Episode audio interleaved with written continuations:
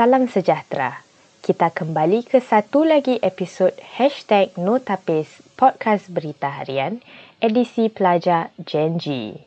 Dalam podcast kali ini, kita dengarkan bacaan sebuah artikel yang pernah diterbitkan di Berita Harian pada lapan belas Julai dua ribu sembilan belas bertajuk Dulu Selongkah Sampah, Bekas Pelajar Normal Kini Menuntut di Oxford bersama ayahnya menyelongkar sampah bagi mencari logam sekerap dan cardboard untuk dijual kerja keras di bawah terik matahari. Siswa falsafah Universiti Teknologi Nanyang N T U itu berkata, "Orang ingat saya terlibat dalam kegiatan kurikulum sukan kerana kulit saya begitu gelap.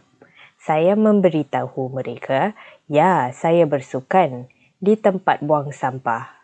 Kegiatan itu antara pelbagai pekerjaan yang dilakukannya untuk membantu bapanya dan tiga adiknya yang pada suatu ketika pernah kehilangan tempat berteduh. Namun, Encik Zulhakim berazam untuk menamatkan laluan pendidikannya dan akhirnya muncul cemerlang. Beliau memohon biasiswa dan dermasiswa untuk membiayai pengajiannya dan melakukan pekerjaan sambilan untuk menambah pendapatan keluarga. September ini, Encik Zulhakim akan mengikuti pengajian ijazah sarjana dalam pengajian Buddha di College Saint Peter's University Oxford di bawah biasiswa Suruhanjaya Perkhidmatan Awam P S C.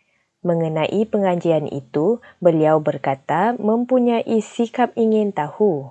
Saya gemar memikirkan akar sesuatu perkara bagaimana ia berlaku secara realiti, itulah yang membuat saya tertarik kepada falsafah. Ujarnya yang telah menghasilkan tesis dalam falsafah Buddha. Beliau merupakan antara sembilan puluh tiga penerima biasiswa P S C baru yang menerima anugerah di Park Royal Hotel di Beach Road semalam.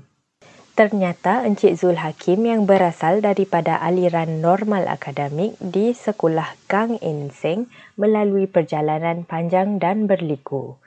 Selepas ibu bapanya bercerai dan menjual rumah mereka pada dua ribu sebelas, beliau dan adik-beradiknya terpaksa tidur di kolong blok berbulan-bulan. Waktu itu, bapanya juga kehilangan pekerjaannya sebagai teknisyen. Selepas penceraian itu, empat beradik itu tinggal bersama ibu yang melakukan kerja pentadbiran di hospital. Sekitar tiga tahun lalu, ibu mereka mengalami strok dan kemudian berpindah dari flat sewa mereka, meninggalkan Encik Zulhakim dan adik-beradiknya. Mereka kemudian berpindah ke flat sewa dua bilik bersama ayah mereka, seorang pekerja pembersihan. Walaupun hidup susah, Encik Zulhakim berkata ayahnya selalu menasihatkan anak-anaknya untuk kerap membaca demi meraih ilmu.